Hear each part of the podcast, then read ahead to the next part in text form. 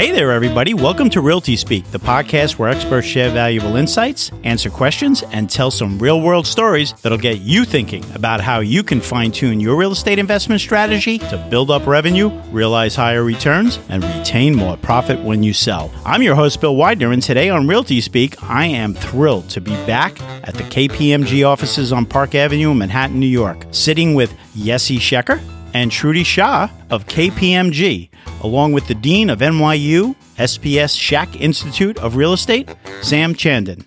Bill, thanks so much for having me on the show. Delighted to be here. Thank you so much for doing this podcast with us today. We're very excited to be talking about this important topic. Thanks for having us again. Really sincerely appreciate you coming back and talking to us about this topic. Today, Realty Speak fans, Yessi, Shruti, Sam, and I will transcend the mechanics of real estate in favor of a conversation about a paradigm shift that is taking place all around us gender, equity, and diversity in the real estate business workplace. Thank you all so much for joining me today on Realty Speak. Yessi, you lead KPMG's New York real estate tax practice, and Shruti, you are a partner in KPMG's advisory practice. You both formed the KPMG Women in Real Estate Steering Committee and authored the 2019 KPMG white paper, Building the Blueprint for Change Women in Real Estate. Sam, in addition to your role of NYU Schack Institute Dean and Silverstein Chair, you are also host of the Sirius XM Real Estate Hour and past chief economist of Chandan Economics, which you founded and continue to be actively involved. Talking with you earlier, Sam, it's obvious that you are passionate about creating the shifts in perspective that will serve as a catalyst to empower today's female students to be the future women leaders in real estate. Our listeners are waiting in great anticipation, so without further ado, let's get started. Shruti, Yessi, give us some background on the thought leadership paper, Building the Blueprint for Change, and how each of you came to be part of the KPMG Women in Real Estate Steering Committee. Well, three years ago, both Yessi and I were actively involved in the real estate industry. We serve that industry almost exclusively for KPMG. We just noticed that, you know, women look to other women when they're looking for positions and they they want to feel like there are people like them at an organization. And we also found that there was a lack of women in the real estate industry. So we thought, wouldn't it be great to connect other senior leaders in the real estate industry that are women with each other in order to help expand our network and also penetrate the real estate industry more broadly. I would add to that too. It, it, was important to us at the time to bring awareness to the topic for me personally and, and even professionally. I got involved with the advancement of women more generally 15 years ago. It started with me getting to know a partner down when I was in Florida. We formed an organization focusing on the advancement of women on corporate boards. That was 15 years ago.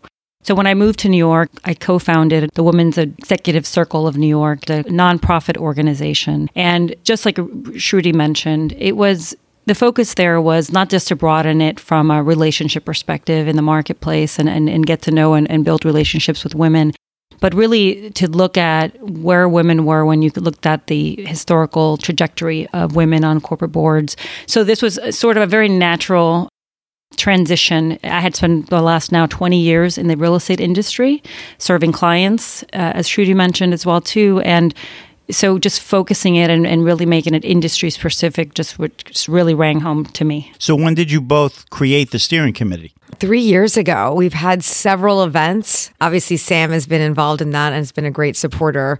Our first thought was we wanted to focus on retention, recruitment, and reentry. It was a very, I think, narrow focus, and now we've broadened it somewhat. But I think that was really our initial thought. Wouldn't it be great to get women together to talk about those three topics as they relate to women and how we can make a difference in the real estate industry. And and it's really, like I mentioned, expanded from there to what Yessi was saying, which was like now using that as a catapult to get women on boards and to support women as they are getting more and more experienced in the industry and then leaving that in order to sit on board. So our mandate, I think, has just increased because of the demand, quite frankly, that we're seeing across the industry and more and more women in this space. So it's very exciting to see. And Sam, how did you come to meet Shruti and Yessi and get involved? When I moved to New York to take my new role at uh, NYU, a common colleague of ours at KPMG introduced us. And we were very early in the stages of thinking about some of the new programming that we would introduce. I just arrived talking to faculty, students, alumni. What would our strategic priorities be over the next couple of years? And I think for all of us who are involved in the real estate industry, who are attending conferences, who are engaging with colleagues in the C suite, you know, on corporate boards. The gender imbalance is so apparent to us that in discussing what our priorities would be, one of the things that was really important for us in leading an academic institution was to say this is an area where we can make a real difference. We can create uh, opportunities for women students uh, to enter a whole range of fields within real estate. We can help to create opportunities for those students to pair themselves with mentors in the industry, sometimes with mentors that have been uh, working for just a couple of years and whose uh, experiences would be very uh, relatable and immediate, sometimes with mentors who have been through a number of business cycles, have uh, tremendous experience uh, in the real estate industry in seeing how the industry has changed over the years the work we really wanted to do uh, depended upon uh, our being able to engage with and partner with colleagues in industry for whom you know, these issues were also uh, of great importance so that we could create a suite of programs, whether it be events, whether it be the mentorship, uh, whether it be uh, just a forum to facilitate conversation. Our common friend and colleague at KPMG saw an opportunity to connect the three of us, and it's been an amazing experience. Who was that common colleague? Phil Mara, the common thread very often in this industry in New York. Phil, he was on your episode 18 for qualified opportunity zones. Yes, yes. But he connected Sam and I. Um, the three of us had, had lunch. Um, we were just rolling out our Woman in Alternative Investment report. And we were looking to take that report that was broader, it was alternatives, extract the real estate statistics out of that and create a thought leadership piece on that. And we thought, wouldn't that be a perfect opportunity to create an event around this? And it was it was actually the success of that event and the feedback that we received that when we debriefed on a call, we said, what do we do with this next? And that's what that's really how we formed the steering committee. And what was interesting quickly on that point is when we started thinking about are women really going to have time to get together and spend time, you know, taking an agenda forward and, and coming onto a steering committee, we made a very long list thought we would need one because not everyone's going to have time for that. And the first eight women that we reached out to were very interested. So immediate participation, immediate engagement. Uh, Sam, where where where were you at this point in the process? I was one of those eight invitations. oh, okay, all right. uh, the and you know it's been an amazing learning experience for me because I you know I was initially concerned that uh, being in the room, women might feel uh, constrained in having a very open and honest and candid conversation about some of the challenges in the industry, some of the ways in which uh, we can uh, move things forward. And I remember asking Shruti and Yessi, is is it okay for me to be here? Is there some part of the conversation that I should excuse myself? And they encouraged me to stay. I'm glad that I did because I have learned so much. Just spending a lot of my time uh, in the steering committee meetings listening to people's experiences, people's thoughts on uh, where the industry is as compared to where we were 10 or 15 years ago, some of the areas where we really still need to exert a lot of effort to move things forward. I'm really gratified to be able to say that I've been part of it from the beginning. I think initially we thought that these events that we would hold would just be for women. But after discussion, Yessi and I were like, listen, we need men in the audience and men in the room. People report to men, men report to women. They're they're an integral part of this. It's not a women only club. This is actually a dialogue that we need to have across men and women. Yes, this might be focused on women's advancement, but it really has to have be a holistic dialogue one important thing to note we made it very clear and we wanted to make sure that this wasn't about complaining about things and making it a very soft discussion. Everything that we did had content around the industry the focus of this. It was around awareness to what we can do better to retain women in the industry and highlight what they're doing. I'll expand on that. You know, the discussion around what the mandate would be, the kind of conversation we would want to facilitate, it being about creating visibility for some of the most successful people in the industry, was an idea then that resulted not only in the steering committee, but at Schack, I think really got us uh, excited to pursue uh, what we refer to as our National Symposium of Women in Real Estate. So I approached uh, a couple of our board members to say, can we take some of this energy and create a conference? Schack is known for hosting some of the biggest conferences and longest running conferences in the real estate industry. We were coming up on the 50th anniversary of our Global Capital Markets Conference, wanted to kick off a new tradition um, and and this was the area that we really wanted to focus on.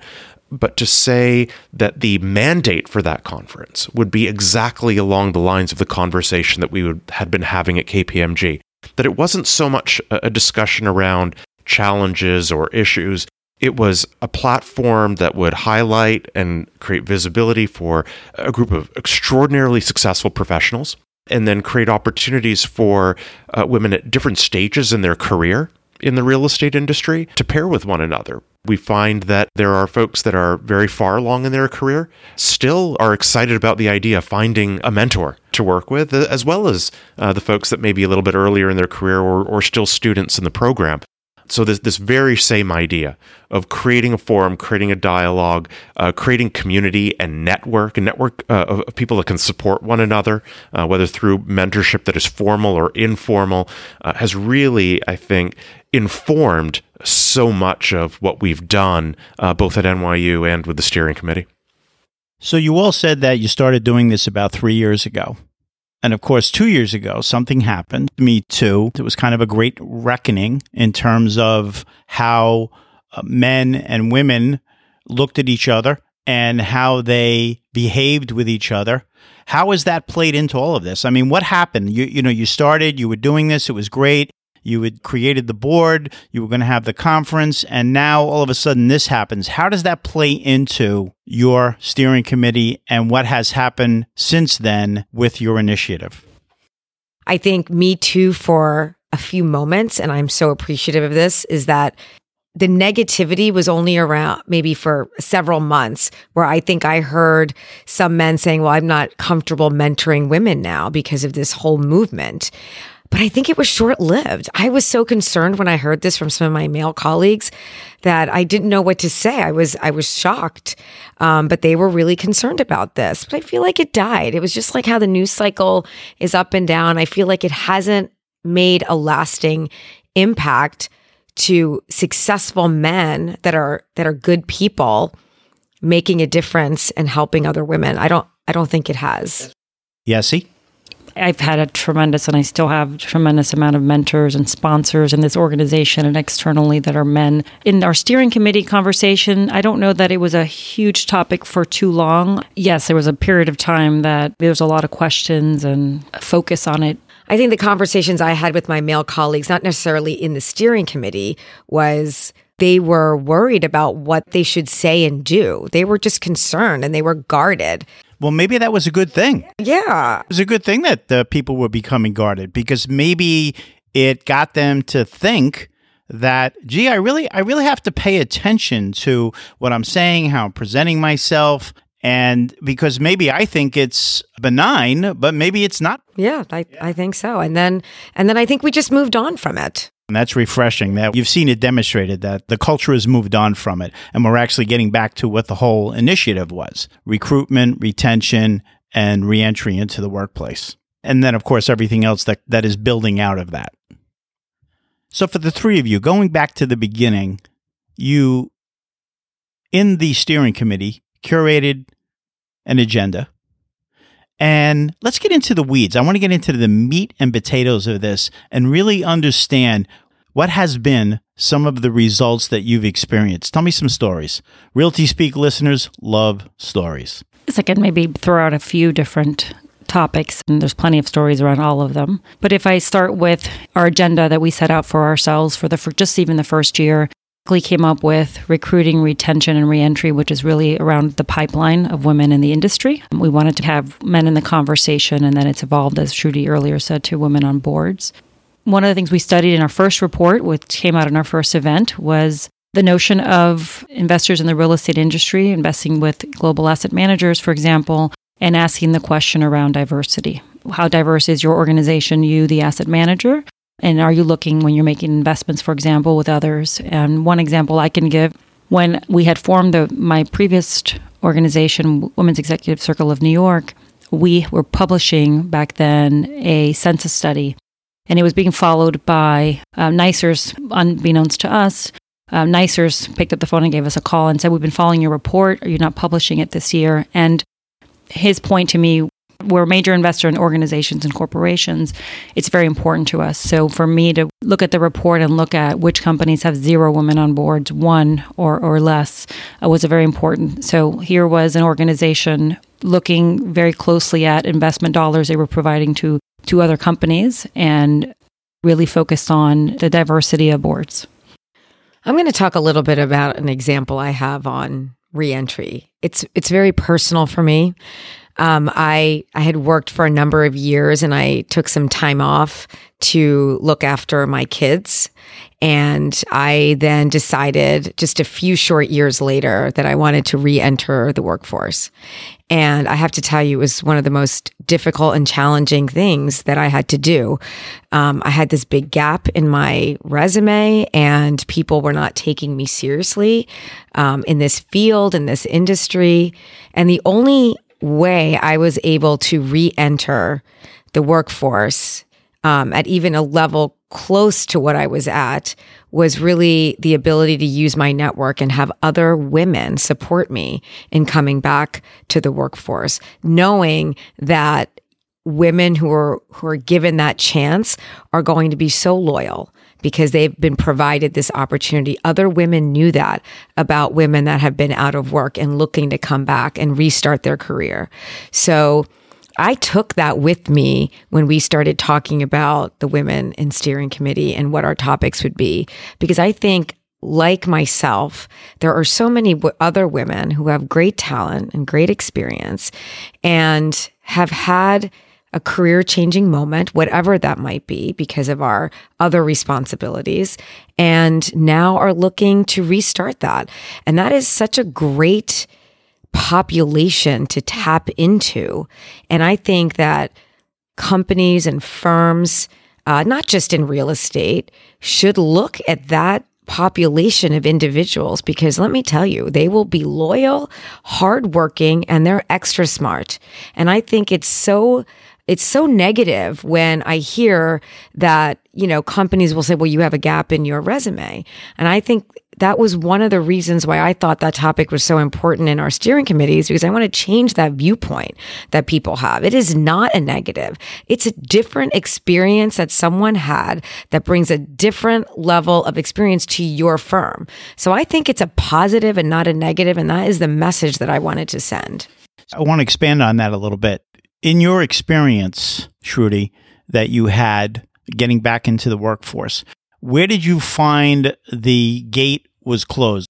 Was it at the beginning of the process to get through the initial gatekeeper? Was it the next steps of HR? Was it the hiring manager? Where was it that you feel that you were being stopped from moving forward? Or did you get to a place where you were one of the several candidates that might be hired for a specific position and then maybe you weren't chosen because someone else didn't have that gap in employment? It was right in the front. My resume wasn't even getting looked at because I was a woman, I had some children, there's a gap. That's not an ideal candidate for a demanding position that might require travel. That was an assumption made on someone's part when they reviewed my resume as opposed to somebody else's to say, I don't think that that person is going to be a good fit. What were the steps that you took that changed everything? I realized that I had to call on my on my network and I never really understood the value of a network before. And because you had a gap in employment, I mean was your network diminished or had you kept that up during that period of time? It was 100% diminished and it was embarrassing for me initially to have to reach out to my old network that I had because there had been a gap. I thought that's so selfish of me to now reach out to this woman that I knew that was in a leadership position who I was friends with and I hadn't really talked to her. But you know what? I I bit the bullet and I did it and I reached out to those people and you know what? They were great. I apologized for having the gap and you know what? They were so helpful and friendly and that was a big turning point for me to think, you know what? I, this is about my career and my future. I can't be embarrassed to reach out. I did not stay connected with them. That was on me because I didn't really understand the value when I was a younger woman. Uh, now I will, ne- I would never do that again. Just being where I am right now and understanding the true value of it. But that was the turning point, and a few people that I knew knew that the quality of my work before and said, you know what, she's going to be a great asset to our firm. And you know what, those people, those women are here at this firm, and that's why I'm here. I'm here today because those women remembered me. So when you reached out to them and they responded, how quickly were you able to re-enter the workforce? Within a few months. All you need is a couple of recommendations some smart women that work here and guess what? You're back in. Wow that's amazing. And that was really what happened. Yeah, that's and it's fantastic. and it this is a true story. And uh, and i'm a partner at kpmg now. That was the turning point. If i didn't do that i don't know where i would be. And how long ago was that? 17 years ago. Wow. And 17 years ago we didn't have the ease of networking that we do today. So no. i would imagine that even today it could be a little easier to retap that network and I'm sure in those 17 years, you've reciprocated over and over again. And that is why I do the things that I do on the steering committee and other organizations, is because you know, this is a true story for me. This is near and dear to my heart. And um, I want to pass that information along to other people because it was, it was good information for me. And I had to maybe learn it the hard way. And why not just shortcut it for other people? Okay. So we're talking about reentry into the workplace, having been there already. Sam, aren't students coming out of college with undergraduate degrees or graduate degrees experiencing some of the same thing? And they don't even have that previous network even if th- there's not even a gap to go back beyond. Sure. I think you know listening to shruti's example and story is really instructive for me because i've always seen this through the lens of the traditional undergraduate or graduate student. And quite frankly you know, the difference here is that for that traditional undergraduate or graduate student the entire infrastructure is in place. All of the support mechanisms to help you uh, meet employers, to build your network. Outside of the classroom, all of the co and extracurricular work that we do is really designed to help the student that, as you describe, uh, may not have that network because they're coming through undergrad. This may be their first job th- those support systems are in place. I think what we've done over the last couple of years has been to uh, expand upon the general foundations that are there to support students to say, you know, what are the things that we can do to support our women students in particular in leveraging the network of women professionals in the industry. Hearing what Shruti's described has really forced me and others to think a little bit more broadly beyond the traditional undergraduate and graduate student that at various points during people's career, they will face different kinds of challenges. And when we look at the real estate industry, what we see is that at different stages or at different levels of the organization, the degree of gender balance can vary pretty significantly, and we have to better understand those dynamics. There are also some areas where we've seen some really exciting developments over the last couple of years. Uh, we were briefly discussing earlier women serving on boards, and some of that because of legislative action in parts of the country. But I think uh, more important than that, really being driven by you know the, the demands of investors you know, we have uh, over the last couple of years seen a larger number of women appointed to the boards of real estate investment trusts than uh, we've ever seen before. And it's not just, it is, uh, in fact, it is not really about simply making sure that we are being more inclusive for the sake of inclusivity. I think there is a much broader recognition than there has been historically people being able to bring a diversity of experience and background to the board, to the C suite, to every level of the organization helps to inform decision making. Uh, the deal that you're about to uh, undertake, you get a wider range of perspectives. And it also opens up a whole range of deal and investment opportunities that you may not have had access to before. Phil Mara was uh, on your 18th episode discussing opportunity zones.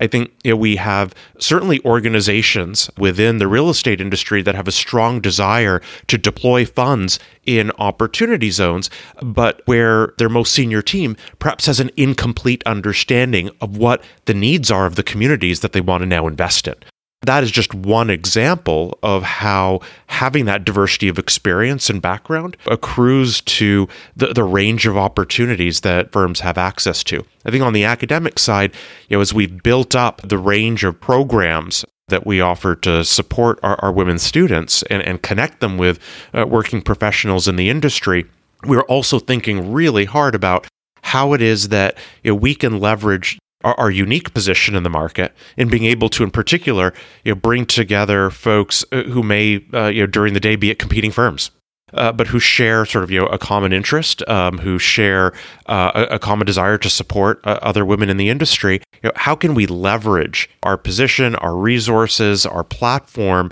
to then create opportunities to support women who are thinking about reentry? And one of the things about Shruti's story that is uh, most important for me to be considering, and, and for others, is that we're going to encounter situations where someone might feel like the quality or act, level of activity of their network has deteriorated in the couple of years that they've been outside of the workforce. Some folks are going to feel some hesitation in re engaging that network in, in the way that Shruti described. That can be daunting. There should never be a, a stigma for anyone who's thinking about re entering the workforce after a life event.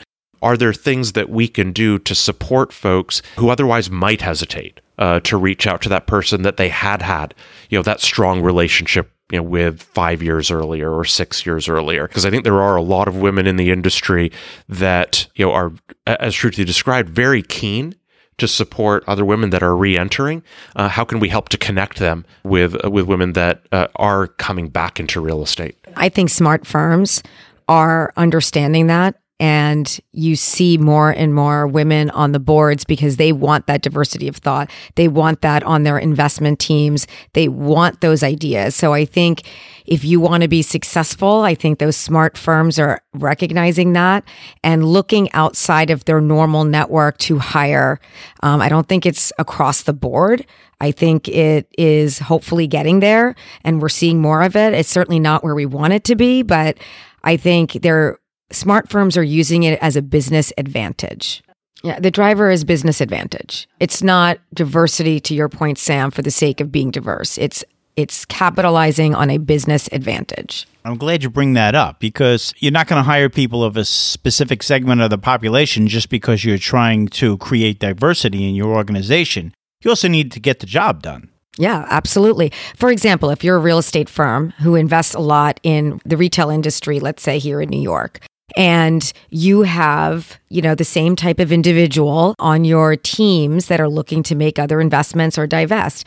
Is that really the right answer given you know what is the consistency of retail here in New York? Or should we have a diversity of population because New York is so diverse and the way people use retail is so different? So doesn't it make sense that your team not only has men and women but of all all kinds because that's how New York is. And that's how New York utilizes retail. So to me, if you're a REIT that specializes in retail, it's actually important and imperative for you to have that type of team. I will not forget that conversation at your annual symposium this this past one. The lady from Goldman Sachs who ran their urban development business, and it was such a great example. They were making a big investment in an area that was very diverse and the folks that showed up that day to put this business plan or, or really assess the situation were, we're not, not. were not diverse, not yeah. a single person. And she she just said she lo- walked in and said, "Are you kidding? This is how we're going to engage with this community and, and tell them what they need."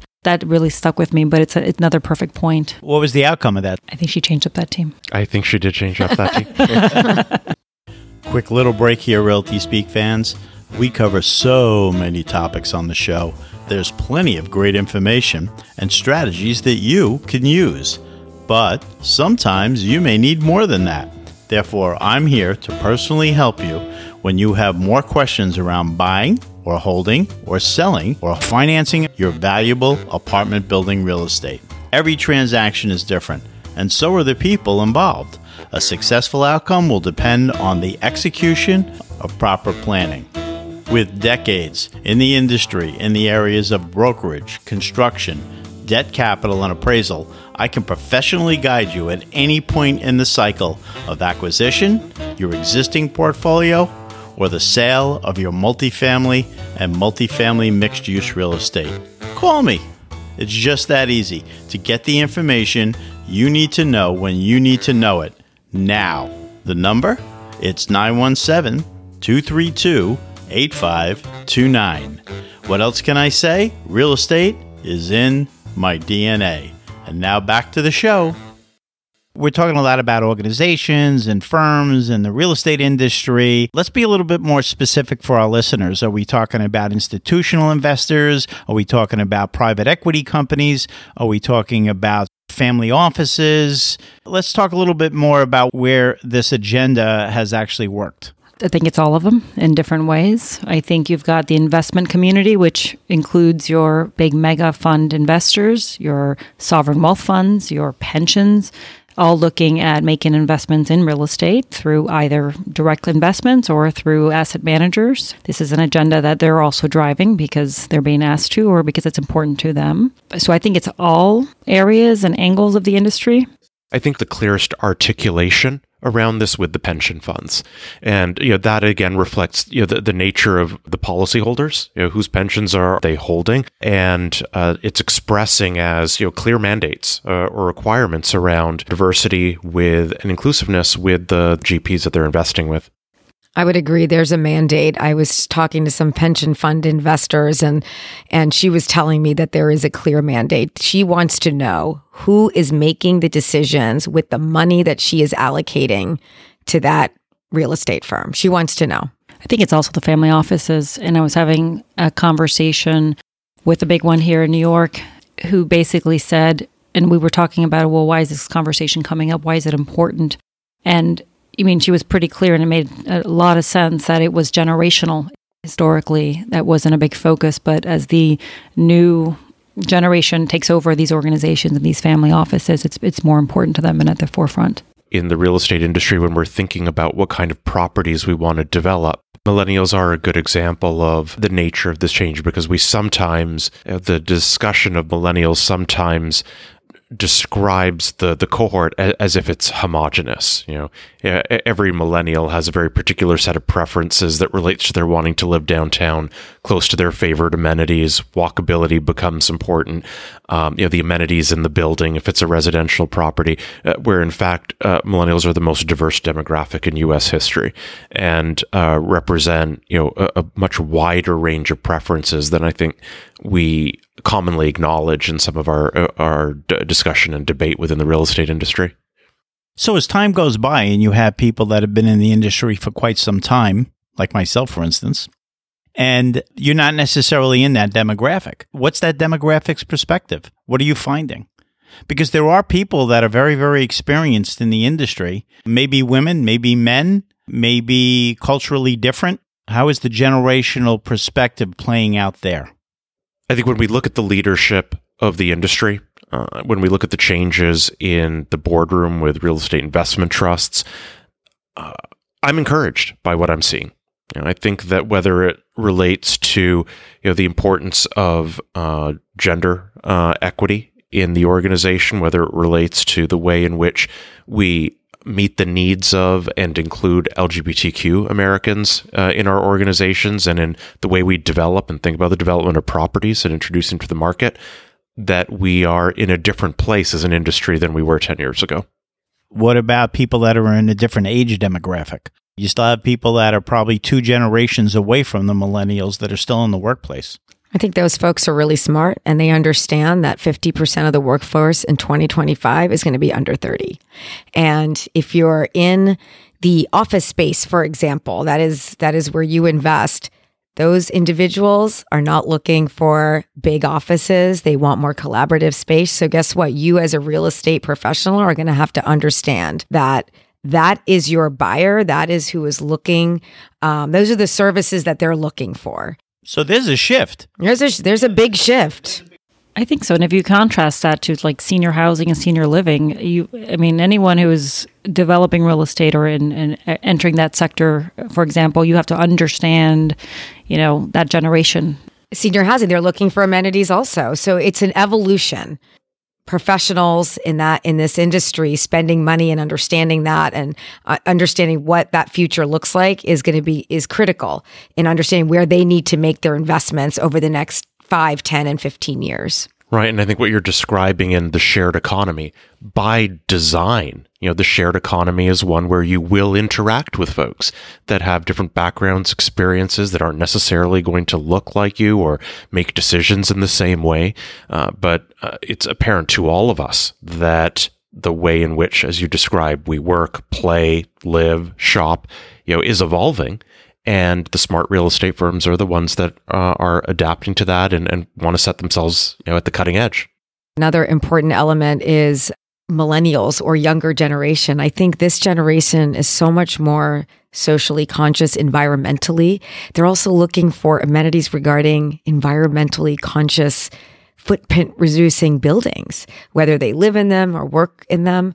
And as they get older and are buyers, of real estate, that's going to be a critical element that developers are going to have to look to understand and make sure that they're at the forefront of. They want to s- spend their money in socially responsible ways and you're seeing that even with their investing that's why ESG is is up everyone's talking about how to invest in socially responsible companies and having funds that are socially responsible so that they can cater to a group of individuals that that is so important for. They don't want to just invest and make money. They want to invest and make money and feel good about it. And what's ESG? Environmental social governance. And it is a classification of investment that, you know, pension funds or the individual investor can look to invest in. And what that really means is that those particular investments, whatever they may be, have some social impact meaning they do they do good for the environment or they're they they're organic or or something to that effect right where they're reducing their footprint on this planet so more and more times we are seeing a demand for investments like that. And that bleeds into real estate, right? Real estate office space that makes less of a footprint, uses environmental friendly windows, are LEED certified. Qualified opportunity zones. People want to invest in qualified opportunity zones because they feel it's socially responsible to do so what I'd add on the ESG front, particularly as relates to the sustainability of buildings themselves, is that part of the impetus and part of what's allowed for us to develop momentum over the last couple of years is a repositioning of that conversation away from the specifics of how do you feel about issues like climate change, the importance of sustainability. Those are all important for all of us, but focusing for the investor on the bottom line and how ultimately, you know, an energy efficient building is one that's more profitable. That's a very valid point. I mean, it's all about the bottom line. You want to earn returns on your investments. We've talked about the agenda of the steering committee and some of the changes that have taken place. What was it that actually drove the agenda? Did you do a survey? We did.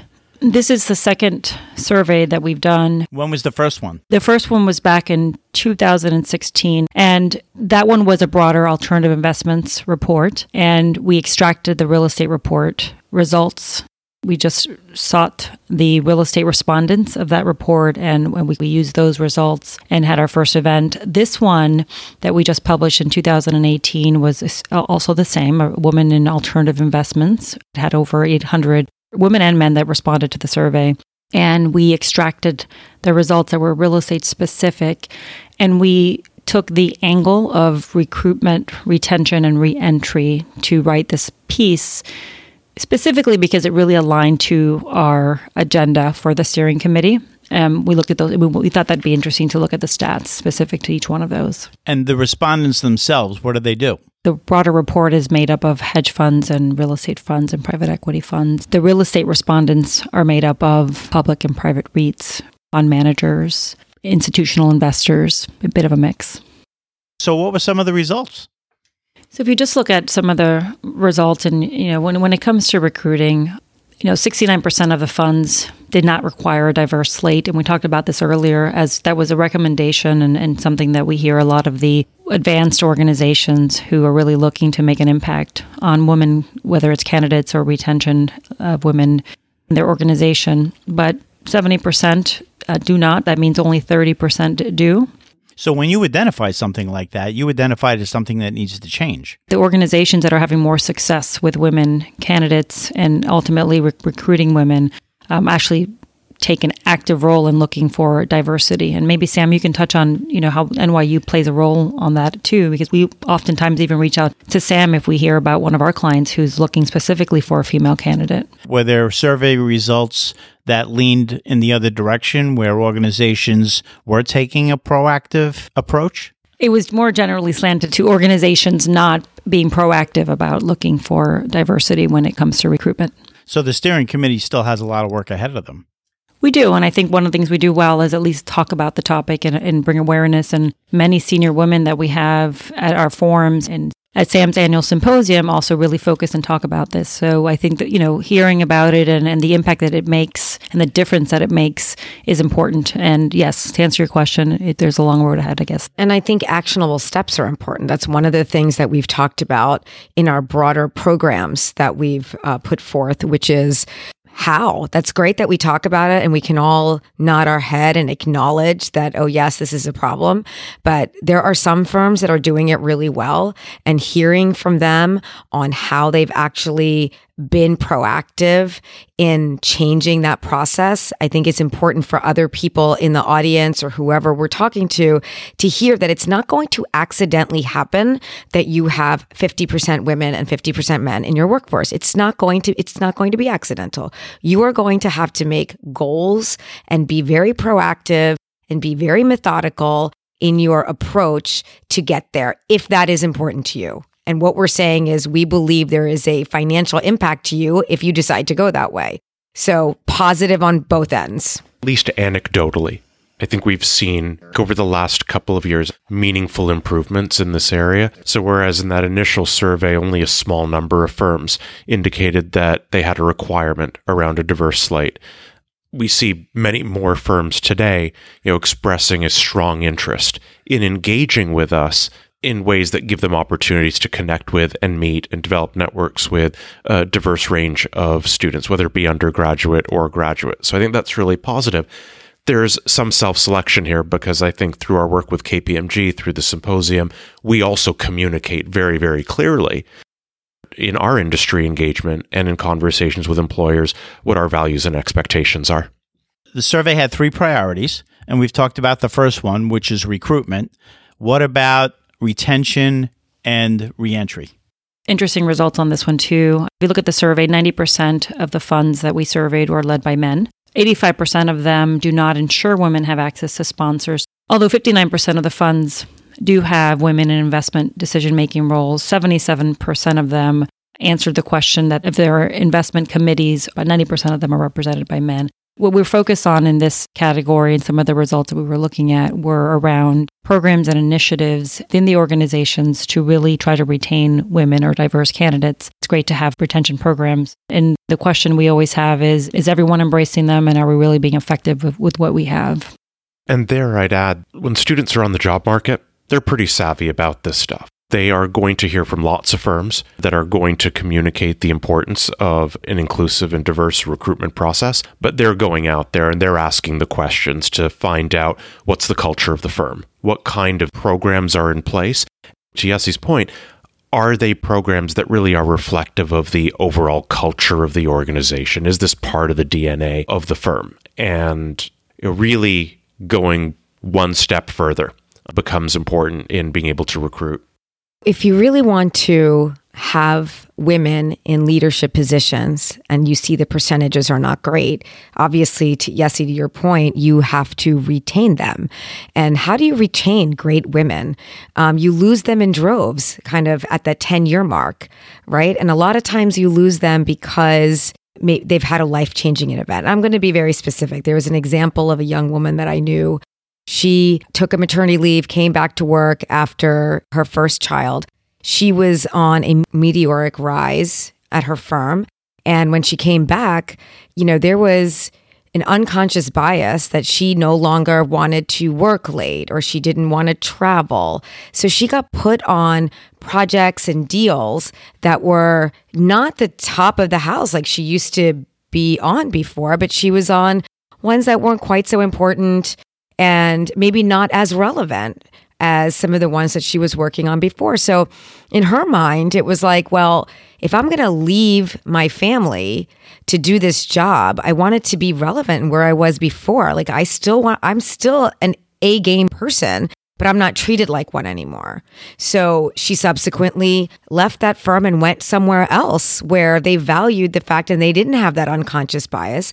And she made it very clear that yes, she does have a family, but she wants to work on the best shields and she's not scared to travel and she's not scared to put in the hours and she can manage and don't make that decision for her.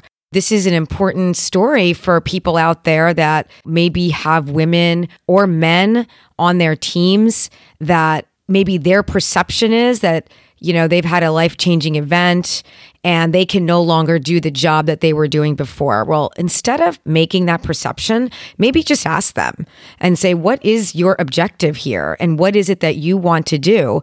Instead of, you know, you've had this event and I don't think you can do it anymore because maybe you couldn't do it anymore. And that's why you have that viewpoint that's what we're trying to share when we put out our programs about retention is just give these types of examples so that people in their mind the next time they're dealing with somebody they can maybe remember this story and say you know what? I'm not going to do this. This is an unconscious bias that I have about working mothers or or men that have elderly parents or whatever it may be. And I'm not going to have that unconscious bias, and I'm just going to ask, and I'm really trying to be open about it. I think both of those points are really important. One, don't make the decision for me. Right. You know, engage right. with me in conversation.